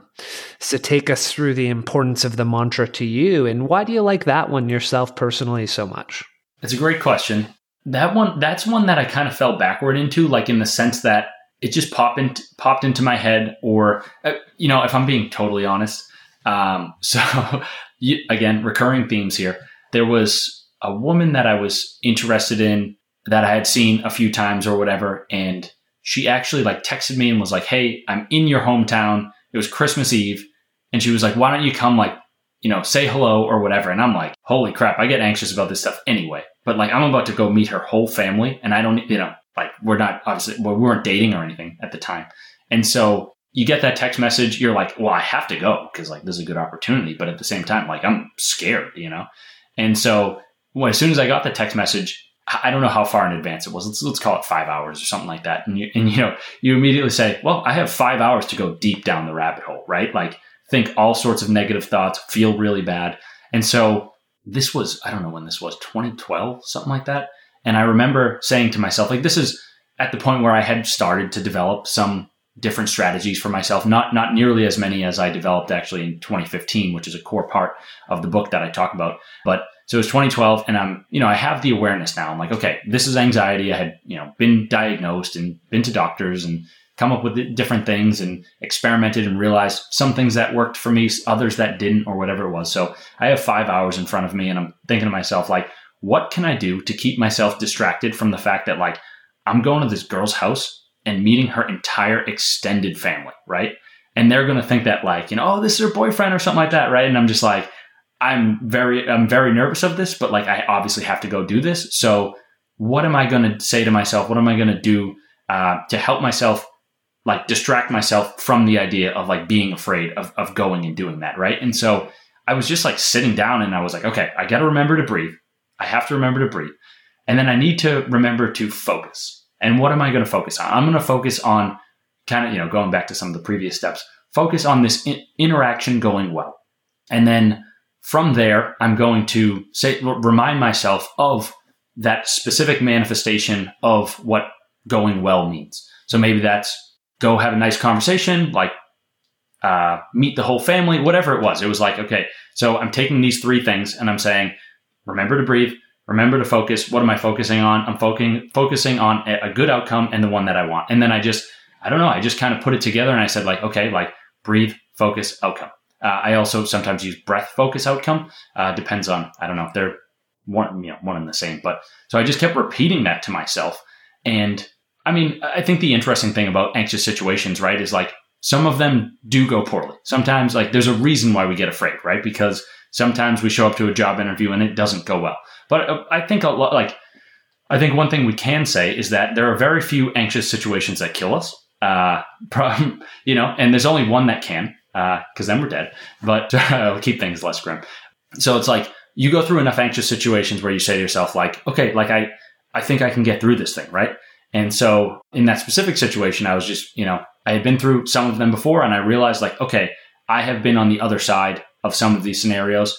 I'm going to get through this one as well. I'm going to repeat this mantra to myself. It made, it made me feel good, you know, in advance of the situation itself. Uh, and then when I was using it in the situation, the, the funny thing, right, is like you use these mantras before the situation and then, or, or whatever you need to do to distract yourself, right? And then you get to the actual situation and the next thing you know, like even if you spent all day in your head or whatever it is, there are some times where you kind of like like blackout almost, right? Like you're so in the moment that like the next thing you know, the door is shutting behind you and you're like, I got that worried over over that and I I didn't even like it went by that and I didn't even think about it. You know what I mean? So again, like not to trivialize any experiences that anyone has or downplay anything uh, of that nature, but I guess just to remember, right?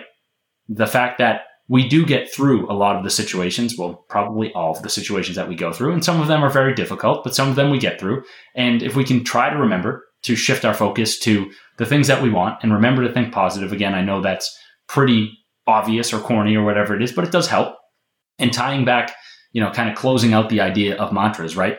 We talk a lot about distraction and the fact that sometimes there's a lion in front of us and sometimes our mind just thinks there's a lion in front of us. And in the, the latter case, what we often need to do is we need to say, like, you're not a lion, so I'm going to go uh, do something else, distract myself, whatever. And so, what a mantra does is it allows you to, it gives you something to focus on other than your incessant negative thoughts, right? So, whatever situation it is or thing that you are worried about, uh, you give yourself, uh, actually, you know, one of, um, one of my colleagues actually says, like, uh, a mantra is sort of like, uh, I don't know, like a rattle uh, you know, like a baby rattle for for the monkey mind. Uh, so going back to that theme, but basically just it's a, it's a way of saying like, hey, your mind is over here on the negativity. Here's this thing that you should repeat to yourself, and that's going to distract you, and you're just going to say it to yourself again and again and again, and basically like kind of put a wall up that prevents those negative thoughts from coming in or makes it harder for them to get in. So you know, we talked about breath focus outcome, and so in advance of a situation, I may say to myself like I'm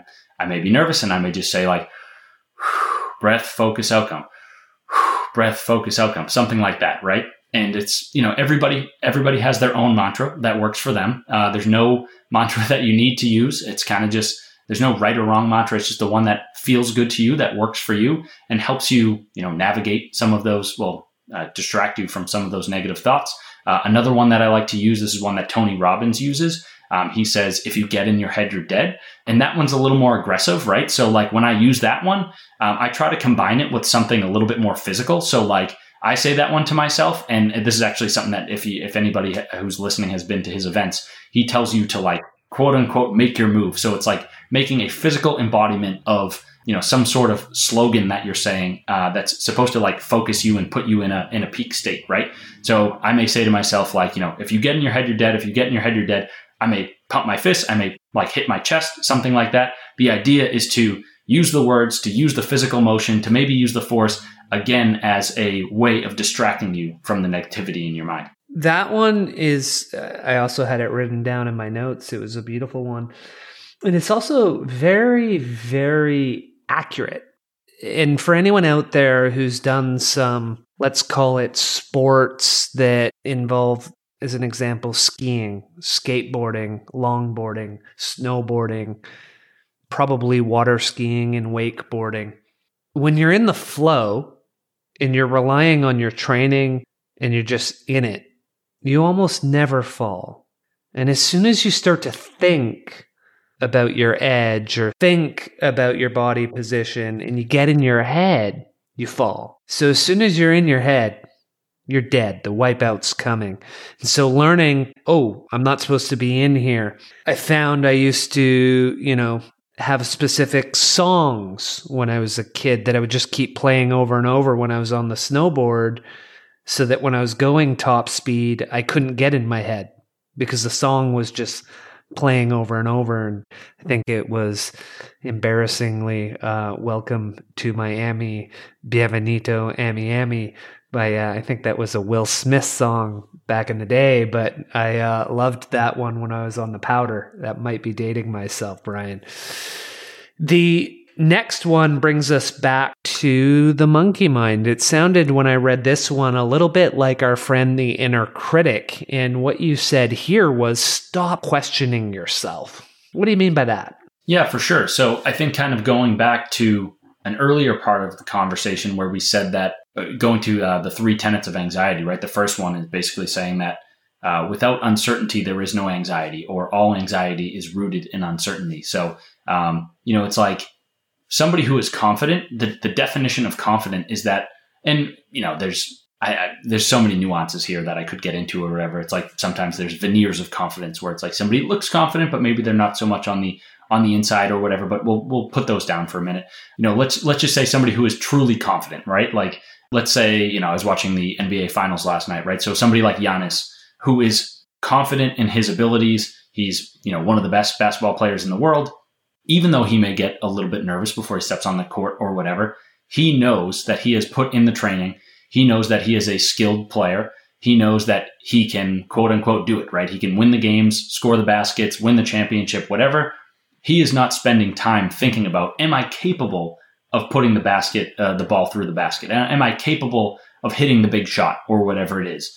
And so often it's like when we create, when we ask questions of ourselves, when we doubt ourselves, which is you know an, another way of uh, coming coming back to the actual step itself. Stop questioning yourself. It's like when you question, you create doubt, and when you have doubt, you have uncertainty, and then from there, it's not long before you have anxiety. So I don't know. It's just like if you it, it, it, again, it's it's it's it's just like a, a, recurring theme. It's like if so, my you know, going back to the idea of like I have if I had if I'm afraid to drive on the highway, but my friend is not, what what am I doing? Right? I am thinking about driving on the highway. I'm questioning my ability to drive on the highway safely. My friend who is not afraid of that thing, he just gets in the car and does it. Right? And so it's like it, it is difficult to not go there and not question ourselves and not ask those questions and have those doubts but but when we don't ask them, when we either train ourselves, like you know, as a basketball player, it's like uh, if we put in the time in the gym, then naturally we're going to say, well, I dedicated that time, so I'm not worried uh, that I don't have the skill. Or we can just push those questions aside. You know, a little bit easier said than done, but we can push them aside. And in doing that, we push away the uncertainty, we push away some of the anxiety. Again, so much of this is kind of distracting ourselves from uncertainty, doubt, questions, fear, whatever it is, giving ourselves something else to focus on. So uh, again, yeah, when we're when we're questioning ourselves, when we're doubting ourselves, we're we're creating that anxiety inside of us. Yeah. So when I think of your state management in the state machine, questioning ourselves, if that, then uncertainty, if that, then anxiety. So we're basically taking ourselves from a simple state to questions. Two states later, we're in anxiety. Makes absolute sense. Yeah. The so the next one, this one was really powerful for me, and it made me think of um, something else, which I'll, I'll share after you give a description to the listeners. Was utilizing an empowering way to feel good. Can you tell us more about that? Yeah, sure. I mean that one that one is pretty simple. Like and I'm not, you know, I'm obviously I'm going to dive into it, but it's it's not any more complex than it sounds, right? It's it's sort of like the idea that may, maybe like uh, our feelings are a ladder, right? In the sense that like when we are really happy, maybe we're at the top of the ladder, and when we are hopeless and depressed and anxious and all these sorts of things, maybe we're at the bottom of the ladder. And so what we're trying to do is we're trying to, you know, in a way uh, you know, people people will say the downward spiral, right? And we we sort of touched upon that uh, very quickly in earlier parts of the conversation.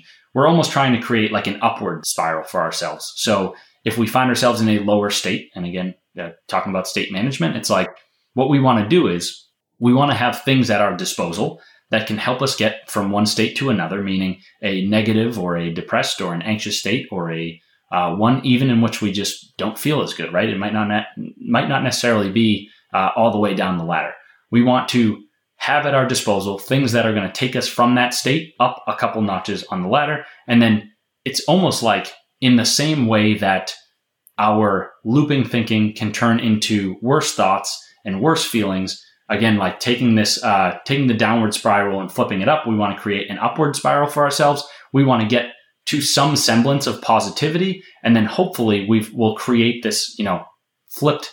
Tor- well, I guess that would be an actual tornado, but we would flip the downward spiral upon itself, and we would by by feeling good, right? Like when we move ourselves in taking that first action, we then open ourselves up to maybe other opportunities that help us make uh, make us feel even better. Maybe different forms of thinking that make us again feel more positive, that sort of thing. So, I mean, to put this uh, to take it out of the abstract a little bit and make it a little bit more concrete, it would be, you know, something along the lines of like, if we feel anxious, if we feel depressed, our friends may call us and say like, "Hey, let's go out," or whatever it is, right? And we may say like, "Well, we might, we might not actually tell them. I don't know, but um, we may think to ourselves like, "Oh, um, I'm not in the right state to go out. Like, I'm not excited about that or anything of that nature, right?" And so we stay inside. We think the same thoughts we engage in destructive thinking and all that sort of thing. And, you know, maybe we fall down a few pegs on the ladder. Um, if we instead say, like, okay, here's the state that I'm in. I know that the thing that I, you know, the two or three things that I've uh, decided for myself that are going to help me feel good right now. One of them is listening to like my my favorite song of all time, right? And so we listen to that song. It bumps us up a couple pegs on the ladder. We feel a little bit better. Our friend calls us and says, "Hey, let's go out to dinner." And because we feel a little bit better, we say, you know what? I will go out to dinner. We go out to dinner, we have a nice conversation, we have fun, we come back feeling a little bit more hopeful, a little bit more joyous. And then that, again, those different actions lead us from one thing to another. And hopefully in time, we, we climb up more pegs on that ladder and maybe even create, you know, flip that downward spiral upon itself um, and create, uh, help, help us create even more good feelings. So that's kind of the thought process behind that one. Uh, when it comes to like specific things that can make us feel good, it's it's going to come down to everybody's personal taste, right? But I guess the idea of like you know listening to a favorite song, going to the gym, going for a run, doing some yoga uh, doesn't all have to be physical by any means. Uh, it could be you know watching your favorite movie, playing a video game, whatever it is, but just making the note of like, okay, these are the things that I want to go back to when I don't feel so good. I want to use those to help get me out of, um, you know, part of that state uh, excuse me, uh, get out of that state uh, into a slightly more positive one. And again, part of that goes back to the state management. So, and Brian, have you done any HRV training in the past? I have not. Okay, I'll just give a quick background for the listeners, and I think it's something that you may enjoy. So, it's effectively uh, the way I describe it, it's almost quantified meditation. So there's a device you can get from the HeartMath Institute that helps you do it. And it has different states. We'll call it low coherence, coherence, high coherence. And the goal is to get into a state of high coherence. And when you're in a state of high coherence, you know, I've had people say, well, how do you know that's the right state? When you're there, you can, you intuitively know wow, this is the feeling I would like to have all the time. And the two ways that you really get to a state of high coherence, doing them at the same time. One of them is the breathing, so very specific breathing patterns. And the second is this it's recalling a time in your life that is one of your happiest memories. You know, something that just lights up your heart when you think about it. And so doing the breathing while thinking of that memory, you go right from a, a state, it has a green, uh, a red, blue, green, red being low coherence, green being high. And you can put the piece on and you're starting in a red state. And simply by altering your breathing and thinking that beautiful thought that you love. And you know our listeners won't see the video but you can see on my face as i think the thought that's my favorite memory. I'm just lighting up and you just see it go red blue green super quickly. You just you know you learn how to get out of that low zone into the high zone simply by changing your breathing pattern and thinking that happy thought. So the fact that you, you know you found that over time through the work you've done and through solving some of your own issues super super powerful. I love it. It's it's why uh, that step resonated with me very very deeply. That's cool. And for the listeners, HRV is that heart rate var- variability? Heart rate variability, that's right. So it's also apparently a way to tell whether we've been working out too hard. And, you know, if our heart rate variability does certain things, they, they say, hey, you may, you might need a rest day from your workouts. So some people are using it for that. There's also some research to show that it actually has impact on our mental states. And so the way our, the way our heart beats ties to anxiety, ties to depression. Oh, I, I could definitely, uh, yeah, I could definitely relate to that. I, uh, you know, very funny well, funny but very quick side note. Uh, I've done you know, as a software developer. I've worked for a bunch of different clients over the years. Uh, probably won't say the name just for confidentiality reasons or whatever. But uh, one of the clients I work for makes physical uh, devices, electronics, and they and one of their products, uh, you their headphones, and you can put them into your ears, and they uh, they can measure measure measure HRV. And that absolutely makes sense because the device that I'm mentioning it clips onto your earlobe. And the reason they do it there is it's it's a little light that goes through and your earlobes are so thin that it's able to see the blood flow and measure it right? It's just a, all of this stuff is just so incredible. I, I love it. The the next one and, and we've talked a fair bit about this one throughout and ties to the mantra ties to what we were talking about early on step eight get back to the present moment. What does that mean to you, Brian? Yeah, sure. So I, I start a lot of these answers by jumping back to a previous part of the conversation, right? And so one of the things that we talked about was how anxiety is this future looking sensation, right? It's this like, okay, I am worried that something is going to go wrong tomorrow. And because of that, I need to prepare myself right now. I need to think about it or whatever it is, right? Then we also talked a lot about the fact that distracting ourselves from our fears is a powerful strategy or a strategy that can help us feel better, um, you know, get out of our heads, whatever it is.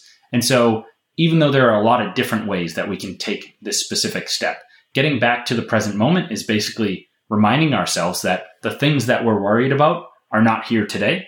They are something off in the distance. It could be a minute, an hour from now, it could be a year from now, whatever that may be.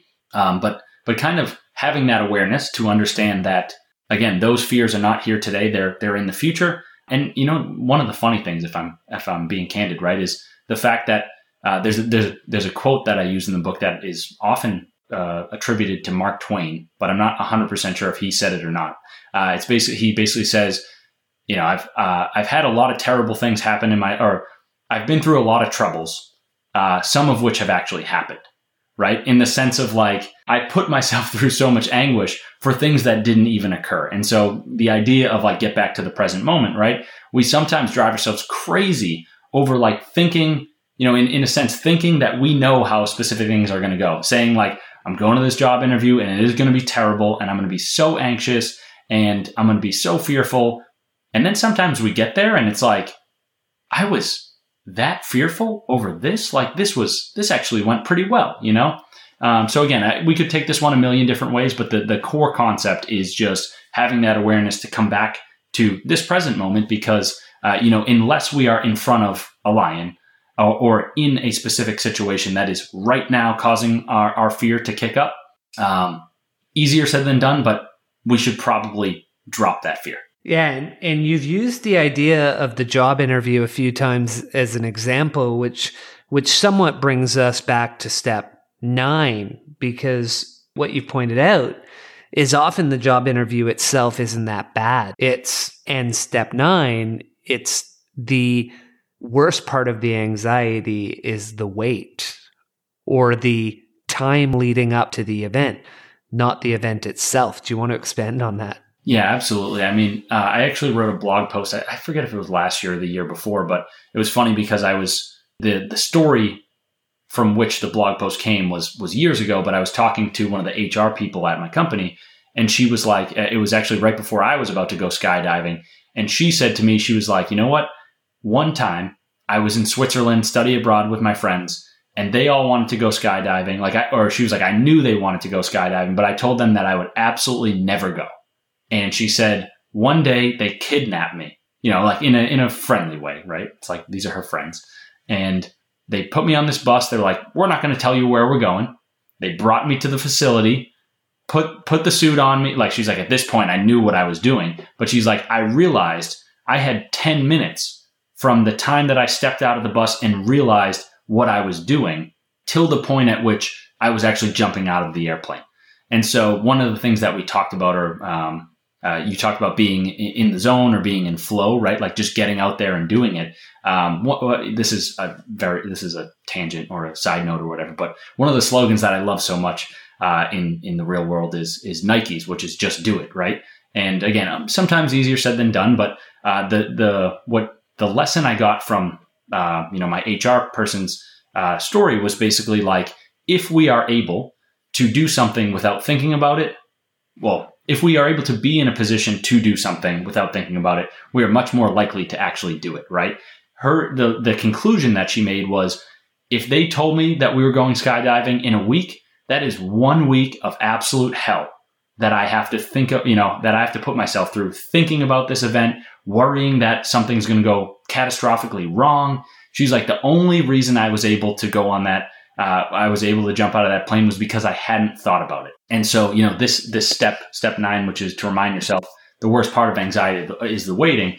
Uh, I mean, there's kind of two parts. One is the concept that with too much lead time, we can fall way down inside of our heads, inside the anxiety rabbit hole, and create some horrible, horrible feelings that we might not even actually experience when we get to uh, the the event that's making us anxious. Um, and then the other one is kind of just an in the moment sort of thing of like uh, having uh, it's it's giving ourselves the permission to have the awareness that like even if we feel bad right now it's like being able to say to ourselves like that thing that is going that is on the horizon is not at, like I, i'm reminding myself that it's not actually going to be that bad. And so if i actually believe that it's not that bad i'm giving myself permission to not be as worried right now and the, and the tough thing is, right? Like, because we sometimes, you know, going back to the Mark Twain quote, it's like, you know, I've been through so many uh, terrible things and some of them actually happened or whatever it is, right? Sometimes we get so far inside of our heads before these events that we're like, we think to ourselves, like, rationally, right? Well, I'm not even there yet and I feel horrendous. So, by virtue of whatever, you know, reasonable logic or whatever, it's only going to get much worse from here because I actually have to go and do that thing. When we've been through some scenarios in which, uh, again, going back to the job interview, when we come out on the other side and say like, "Hey, that wasn't so bad," we give ourselves evidence to, you know, not be uh, to kind of strike that belief from our minds to say, "I can be nervous ahead of something, and it can also not be that bad when I get there." And then when we come back to that and we we present that evidence in front of us and we say, "Hey, like I felt I have felt terrible in the past leading up to these events, and it hasn't ne- necessarily always gone that poorly. I'm giving myself permission to say it's okay to not necessarily be as fearful as I am right now. It's it's okay to put the thoughts down, to not worry about it so much. things of that nature. So it's, you know, there's a, a few different things going on there, but, you know, the, the core take, takeaway is, um, if you can, right? Like if you're very anxious, maybe try not to plan things out so far in the future. Or if that is inevitable or you know, unavoidable, then I guess, you know, leverage some of the other steps. Try to remind yourself that, you know, thinking about your fears is only going to make them worse and that it's very well possible that you could get to that event and it might not go so bad. Which ties to step step 10, which which you've described a little there. And remember, this too shall pass. So you might have the fear. Once you once you do it, it's gone. Right? Is that what you're meaning by that statement, or is there is there something else as well that you're meaning by that, Brian? There's with with all of the steps, I think there are multiple interpretations, right? With with this one, I think what I was really getting at was the fact that we can feel so terrible in the moment, you know, leading up to an event or in the middle of an event or things of that nature. We can feel so bad that we feel as though anxiety will always be with us, that this event that we're going through or about to go through is going to destroy us, things of that nature, right? When we come back to ourselves and we say, look, I've been through similar anxiety provoking events in the past. I've come on on the other side of those events okay.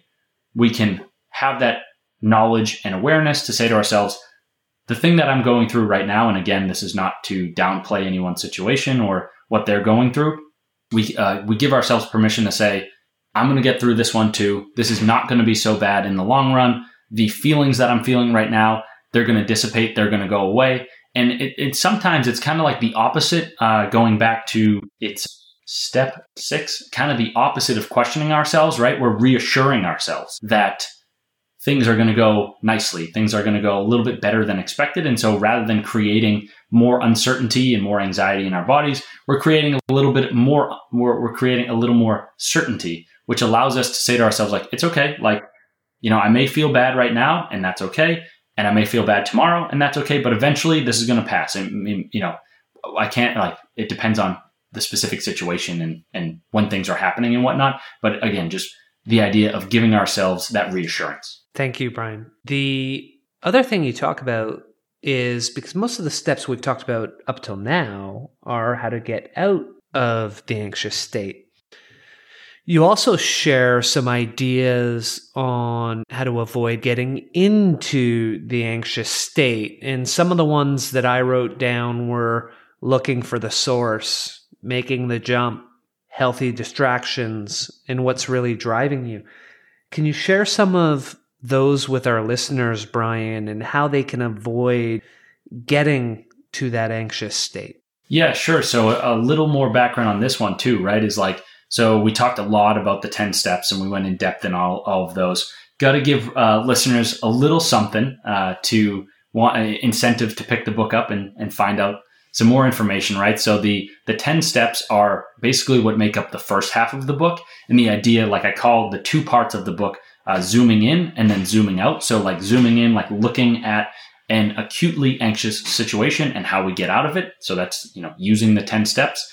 And then zooming out is kind of, it's the second half of the book and it's kind of talking about like, you know, how do we generate, uh, how do we create lives or cultivate lives that have less anxiety in them overall? And so, as as you alluded to, right, it's like how do we avoid getting into those situations in the first place? trying to think of one. You know, on, on, a lot of podcasts, I talk about meditation. I I'd like to try to uh, pick up, you know, talk about a different one, just to if, if folks are jumping around from uh, from different appearances of mine, uh, maybe talk about some of the other ones. But so you know, we talked a lot about uh, distraction on this podcast, and so one of the things so the the chapter that i that i wrote in the second half of the book called healthy distraction is like the idea behind it is if we are bored and if we have nothing to distract our minds from our worries then it's kind of like that analogy that i used very quickly of like have you know we have we have a wall that we've built that protects our negative thoughts from coming in if we are bored and we are not driven to do anything or we we don't have you know we uh, unfulfilled or we just don't have a full schedule or things that are engaging us, uh, things of that nature, then those walls are coming down, right? And the negative thoughts are going to come in. So it's like the idea behind healthy distraction is, I mean, there's there's two parts. One that we've talked about a lot already, and that's like distracting yourself when you're anxious. The other one is distracting yourself, like building a life of distraction. So that way the, the negative and anxious thoughts don't have a chance to come in in the first place. And so, you know, the quick and high level thing that I'm talking about here is basically like building a life that's full of meaningful and engaging goals that allow you to have something to focus on that then distract you or keep you from, you know, having your mind wander off to the negativity, wander off to some of those anxious thoughts, right? So it's like if you are fully engaged and fully immersed in a goal of saying like, "Hey, I'm going to launch a company next uh, in the next 6 months," right? And it's like, "Okay, the things that I know I need to do are I need to create a website and I need to uh, have a logo designed and I need to maybe, you know, let's just say it's a blog or something, right? I need to crank out 10 blog posts and then I got to start working on SEO and marketing and things of that nature. When you put all those things in front of yourself and you say, like, the reason I'm creating this brand, the reason I'm creating this website is because I want to help people or because I want to uh, ensure my fin- uh, the financial freedom of my family or something like that, right? You've identified a goal for yourself that in the same sense that like a lion in front of you can take your attention and say like, "Hey, I'm here and you need to do something about it." Uh, we can shift that, and, and that that powerful and, and empowering goal can do the same thing in a positive fashion, right? So it's it can say, "Hey, the blinders are on. You want financial freedom for your family. Do these different things because you think you know." The, the thought process is that if you launch this company and it's it is successful, then that's what you'll you'll achieve, right? And so the idea is you want some guiding force out in front of you to say like that's what you're after, and you want to keep your eye locked on it, uh, you know, pretty much as long and as hard as you can, and um, allow that to drive some of your actions and your behaviors and keep you focused and uh, away from. Uh, I don't want to use the uh, the analogy from chapter three that we that we uh, excuse me step three that we said listeners could pick the book up for, but you know keep you from thinking the thoughts that you don't want to think. Yeah, yeah. healthy distractions, getting in the gym for a workout, things that are going to occupy your mind in a healthy way. I love it, Brian. And we'll save some of the second half for the listeners to be the readers. The is there anything that we missed that you really want to get across? I would just say like kind of in closing, right? To remember that you know, whatever it is that you struggle with, like somebody who's listening, anxiety, depression, OCD, some some mental health disorder, right? It's like remember to have compassion for yourself and remember that what you're going through or what you've been through or something that you like any one of these things that you deal with, they are difficult, right? And there are people out there that have been through the same things that you've been through and that, you know, maybe you could connect with and uh, find, you know, I don't know, some common compassion or uh, some connection with those folks. And so it's I guess the, the overall message is just to remember that like you may be alone and, and struggling or suffering or things of that nature, but there are folks out there that are going through the same things. And just to remember that like there, there are reasons to be hopeful. There are strategies out there that can help you. You know, you're not alone. It is difficult, but you know, never forget that um, you can keep pushing forward and keep making progress. And, you know, if, if anybody wants to reach out to me and has any questions or you know even wants to bounce an idea off me or you know something that they're going through, then I would definitely say I, I would welcome anyone to reach out to me. I always want to try to help people as best I can. So um, I don't know, just just remember that it gets better, even even if it's really difficult right now. Yeah, thanks, Brian. And the other few things that I, would love to emphasize anytime we talk about mental health, um, we've all gone through an incredibly interesting 18 to 24 months with COVID. Isolation tends to amplify mental health challenges. So if you had slight anxiety coming in or slight depression coming into this, uh, chances are it was exacerbated. And, you know, you're not alone. There are a lot of us that that's happened to. And if you try some of the suggestions, if you try some of the ideas and they're not working for you, and you know it's an issue, please, please do reach out to mental health professionals and and get the the help you you need. Brian, I thought you had a very good disclaimer at the start of the book, and I, uh, I, I meant to share that at the beginning, and I didn't. But please, please do get the help you need if you're recognizing problems. And, and, Brian, you mentioned they can reach out to you. So how can they find you? What's the best way for our listeners to get hold of you and find your work? Yeah, definitely. I think the best way best way right now would probably be I'm trying to grow the Instagram following a little bit. And, you know, obviously there's some selfish reasons there, but also I just want to be able to help more people, right? And get the content to more folks. So the the Instagram account that I use uh, for the author stuff is Get Out of Your Head Books. Hope, trying to secure a better name than that, but I got to wait for my trademark uh, registration to finish before I can uh, secure something else. So feel free to shoot me a DM on that. I, I do run the account right now, so you know if you reach out, you'll get me. And like I said, feel free to contact me, ask me about certain things. You know, I've I've had stories both on the negative and the positive side from readers, and I mean it's it's all obviously you, you want to hear more about like folks using the strategies and, and making strides and whatnot, but everybody is on their own mental health journey, right? And maybe, maybe somebody who's listening is on the first step and maybe they haven't necessarily made any progress yet. That is absolutely okay, right? And so I guess in whatever way that we can, whether it's through this podcast, whether it's through, you know, a DM on Instagram or the book or something like that, you know, we're all just here to try to help listeners and help folks make some progress and just it's hard to put into words, right? But just trying to help folks overcome some of these really difficult challenges, and again, uh, provide some help and some hope along the way. Yeah, and I think Brian, the conversation we just had, if they listen to that, there's some great little tips that they can pick up that will help them. If they have a read through the book, they will also be in very good shape a lot of what you write in here. I mentioned facilitating the men's group. And even last night, when one of the young men was sharing, one of the things that I talked to him about was, you know, you're in your head a lot. You're telling yourself a lot of stories. I don't know how real they are. You know, there's some work you could do to get out of your head. And so the work you talk about, the the way you approach it, it's very valuable and I think a lot of people who have been living in their head can really benefit by what you write. So thank you for writing it and thank you for joining me on the show today. It was a pleasure.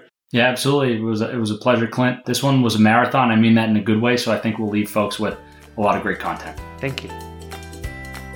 Thank you for joining us on the pursuit of learning.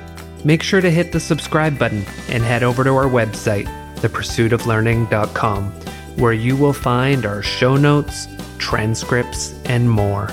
If you like what you see, sign up for our mailing list. Until next time, your host in learning, Clint Murphy.